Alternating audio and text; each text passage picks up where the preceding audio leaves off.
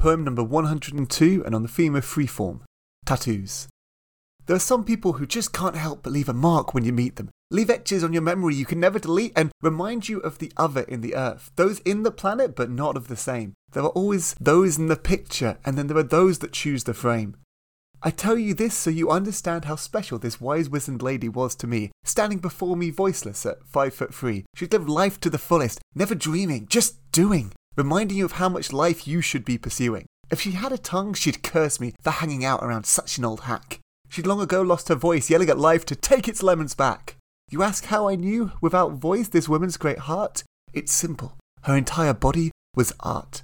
To preserve moments of her life, she'd sketched them on her skin, never one to keep people out or hold feelings in. She was open and honest. She tattooed the good and the bad.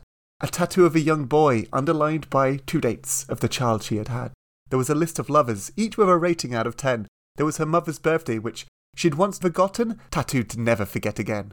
There was a world map, coloured in for places she'd been. Her back held a message of a place I've never seen. She held hearts and tears, but each had a purpose. This old lady before me, full of art that to anyone else would be worthless. She was more than her skin, more than just colours and ink swirled. This lady had become her own tattoo and applied herself to the world.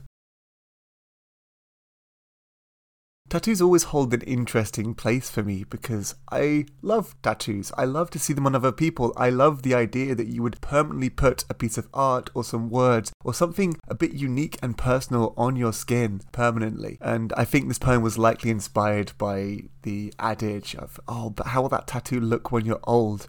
It will age with you. It will decay slightly, but it will stay a mark of who you are or who you were at the point you got the tattoo. And I think that's kind of cool.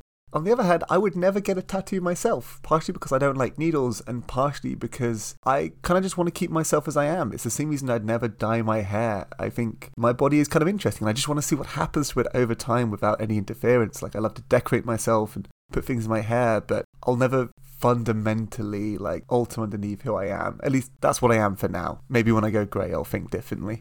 But yeah, I do quite like this. I don't think this was inspired by one person in particular, but I just love the idea of an old person with tattoos and just trying to write a poem filling out a single character. I really like that kind of poem where I'm just like, how much detail can I tell you about an individual in a poem? And I think this one succeeds. I think I show quite a visual image of a certain person